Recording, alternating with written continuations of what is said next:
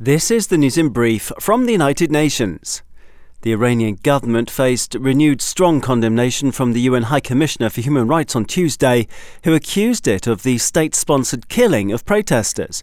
Volker Turk's allegation that criminal proceedings and the death penalty are being weaponized to stamp out dissent follows the execution in the last months of four people involved in nationwide protests that were sparked by the death in police custody of Mahsa Amini in September.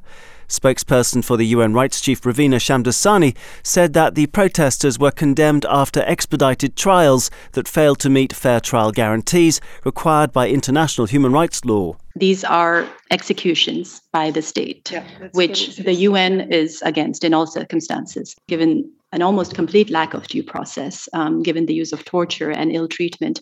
We are saying that these are not only executions, but these are actually state sanctions killings. They are arbitrary deprivations of life by the state. Two further protesters are due to be executed imminently, according to the UN Human Rights Office, naming them as Mohamed Boroughani, who is 19, and 22 year old Mohamed Ghobadlou.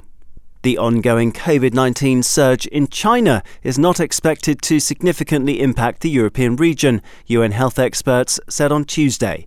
Dr. Hans Kluge, head of the World Health Organization for Europe, explained that this is because the two variants circulating in China are already present in European countries, according to data provided by the Chinese authorities. The WHO senior official also said that travel restrictions by European countries on visitors from China were not unreasonable while we are waiting for more detailed information that is shared through publicly available databases. We share the current view of the European Centre for Disease Control, ECDC, that the ongoing surge in China is not anticipated to significantly impact the COVID 19 epidemiological situation in the WHO European region at this time.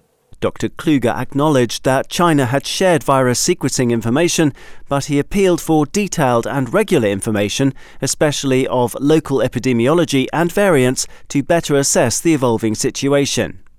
A child or youngster died every 4.4 seconds in 2021, and millions more could lose their lives by 2030 unless all women and children have access to adequate health care. That's the warning from the UN Interagency Group for Child Mortality Estimation, UNIGME, which insisted on Tuesday that the tragedy parents face when losing a child is widespread and preventable and should never be accepted as inevitable. In a call for greater investment in healthcare, the group cited new data showing that under 5 deaths have fallen by half globally since the year 2000, while mortality rates in older children and teens dropped by 36%. The number of children stillborn has also dropped by 35% since the turn of the century. Despite this welcome progress, the UN experts warned that overall gains have reduced significantly since 2010 and that 54 countries will fall short of meeting Sustainable Development Goal targets for under 5 mortality. Daniel Johnson, UN News.